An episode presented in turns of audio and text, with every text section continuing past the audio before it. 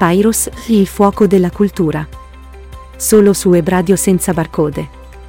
Novità editoriali, presentazioni, autori emergenti e non. Conduce Sheila Bobba. Bentornati a Pyros, il fuoco della cultura solo su web radio senza barcode. Torniamo a parlare di quello che è il mio pallino, il mio debole, diritti civili, diritti universali, diritti delle persone di vivere e lo facciamo con un autore che si è occupato di un libro che secondo me è importantissimo su Martin Luther King, I Have a Dream. Benvenuto Paolo Borgognone. Buongiorno, benvenuto. Il tuo libro è un libro secondo me molto prezioso, come dicevo prima, ogni volta che si parla di diritti civili si parla di qualcosa che riguarda tutti noi. Ce lo presenti? Volentieri, credo che sia eh, purtroppo, dobbiamo dire, un argomento eh, a tutt'oggi molto, molto contemporaneo e molto in, importante da questo punto di vista anche se parliamo di una persona scomparsa tragicamente, come sappiamo, nel 1968 sono passati 50, quasi 55 anni, eh, tra poche ore saranno 55 anni, però eh, le battaglie, il significato di quello che veniva eh, fatto all'epoca, nel, nel, soprattutto nel sud degli Stati Uniti, ma non soltanto, eh, ha una importanza enorme anche oggi. Credo che basti pensare al fatto che eh, pochi mesi fa, in realtà, è stato assegnato il, il, premio Nobel per la pace, che è stato assegnato a un attivista bielorusso che si chiama Alex Biali, eh, Bialitaski, credo più o meno, una cosa del genere, e anche a due organizzazioni umanitarie, una russa e una ucraina. E fra i 343 candidati possibili al Nobel per la pace c'era anche l'organizzazione del Black Lives Matter. Quindi l'organizzazione che oggi possiamo dire che porta avanti al, almeno in parte gli stessi ideali e le stesse battaglie che a sua volta portò Martin Luther King in un contesto storico, culturale e sociale profondamente diverso nel, da, a partire dal 1955 in poi. Credo che questa sia già di per sé una dimostrazione della necessità di con, mantenere il, il, ricordo, mantenere la memoria eh, del personaggio e delle battaglie che ha combattuto nel corso della sua purtroppo breve vita. Allora, Paolo Bergognone, giornalista pubblicista dal 93, insomma, un po' di esperienza l'hai fatta anche tu, traduttore e anche addetto stampa per un ente pubblico. Sei qua di Roma, quindi può essere anche che ci incontreremo una di queste volte e per Diarcos hai pubblicato tre, tre, tre stelle, vorrei dire il libro Io Elvis e poi Freddie Mercury. Poi, mi hai colpita al cuore eh, eh, in questo modo. Cioè, anche non... a me. immagino. Perché io vedo un filo conduttore, soprattutto nella personalità di queste tre grandi personalità che tu hai eh, ricordato in questi libri? Perché probabilmente esiste una, una linea, una sottile linea russa, come si diceva una volta, che congiunge questi personaggi. Eh, ovviamente per questioni storiche, culturali, eh, Freddie Mercury, che comunque ha avuto un'importanza nel rompere determinati, eh, determinati schemi, eh, forse può apparire un pochino meno, meno vicino agli altri due.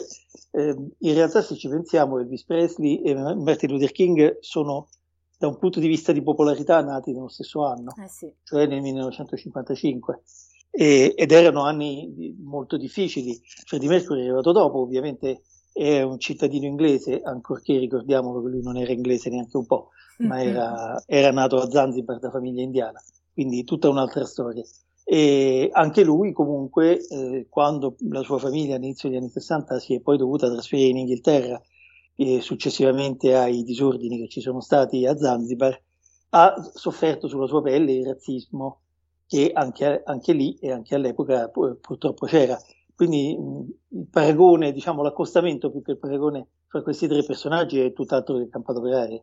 Assolutamente, guarda, lo dico pubblicamente, chiederò al tuo editore di poter leggere e recensire il libro su Martin Luther King che ricordo è uscito il 19 settembre di questo anno, ma anche Io Elvis uscito il 24 febbraio, quindi hai anche una fortissima produttività per poterli recensire sulla rivista, il nostro senza barcode offline che uscirà a marzo, perché eh, ci tengo molto e voglio farlo io perché me li voglio leggere, gustare e soprattutto eh, recensire da un punto di vista non solo della lettura ma proprio di quanto hai dato in queste storie che io sono convinta che per quanto tutti quanti sappiamo chi era Martin Luther King, Elvis o Freddy, beh, non ne sappiamo ancora abbastanza perché se continuiamo a perpetuare negli stessi errori, probabilmente abbiamo dimenticato qualche pezzo di storia, no?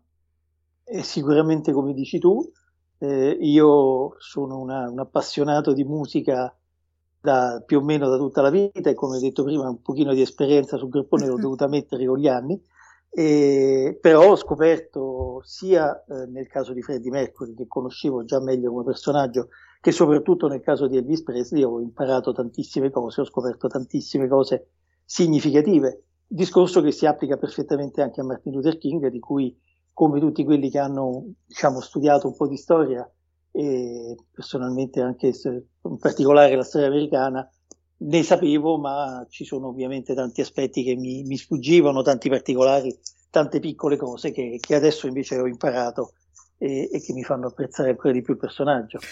Paolo, eh, domanda secca, ma credi, visto che appunto sottolineavi che anche tu hai scoperto altre cose, nuove cose, anche eh, scrivendo, stilando questi libri, credi in qualche modo di essere cambiato come uomo, come persona e magari anche professionalmente dopo averli scritti? Credo che la crescita professionale, nonostante appunto qualche capello bianco, per fortuna voi non mi vedete, e, ehm, credo che quella continui sempre e ovviamente eh, più si allargano gli orizzonti e più si parla di argomenti che bisogna studiare prima di poterne parlare, problema che magari in molti non si pongono, e sicuramente serve a crescere e serve a migliorare, questo non c'è dubbio.